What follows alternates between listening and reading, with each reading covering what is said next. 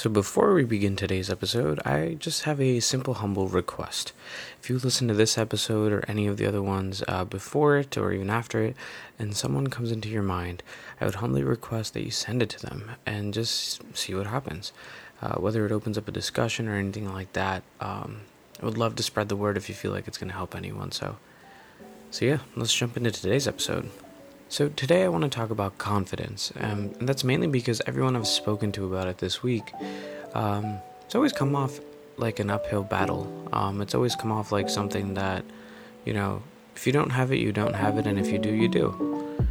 I get told a lot that I have confidence, and I, and if you know me or if we're like real close, you know that I preach the exact opposite. I always tell you about how socially anxious I get, or how I'd prefer to not be talking to people most of the time. but um, you know, it's something that I learned that I could work on. Um, it was something that bothered me, and at some point I decided I just didn't want to feel like this anymore. And so I thought it was going to be a quite difficult journey, but to be honest with you, so far, it's been pretty smooth, it's been pretty simple. And I'm not saying that to make it sound like it's an easy journey, but I'm saying that because, quite honestly, a lot of it came down to decisions that I was making. And at one point, it just felt like it was all in my hands. So, if I was going to talk about some practical takeaways you can take from this, um, one example that I'm going to bring up is my physical, I guess, fitness level.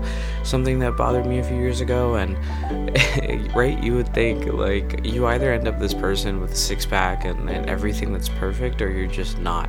And when you don't have it, sometimes it, it just feels like you can never get it. And then as time went on, I realized that the more I pushed myself, um, I've, I've friends that are helping me through that even as we speak. But like, I realize it, it's not about waking up one day and being perfect. It's about waking up every single day and simply showing up.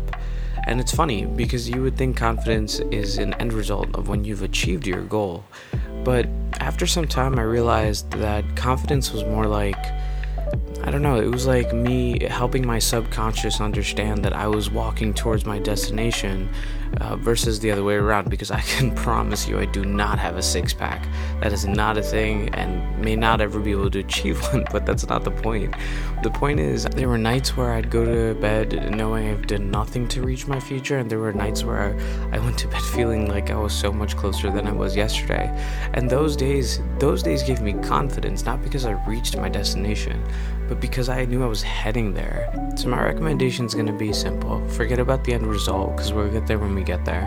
Until then, give yourself every reason to believe uh, that you are showing up every single day, and that comes through trying. So, keep trying, and uh, I'll see you next time.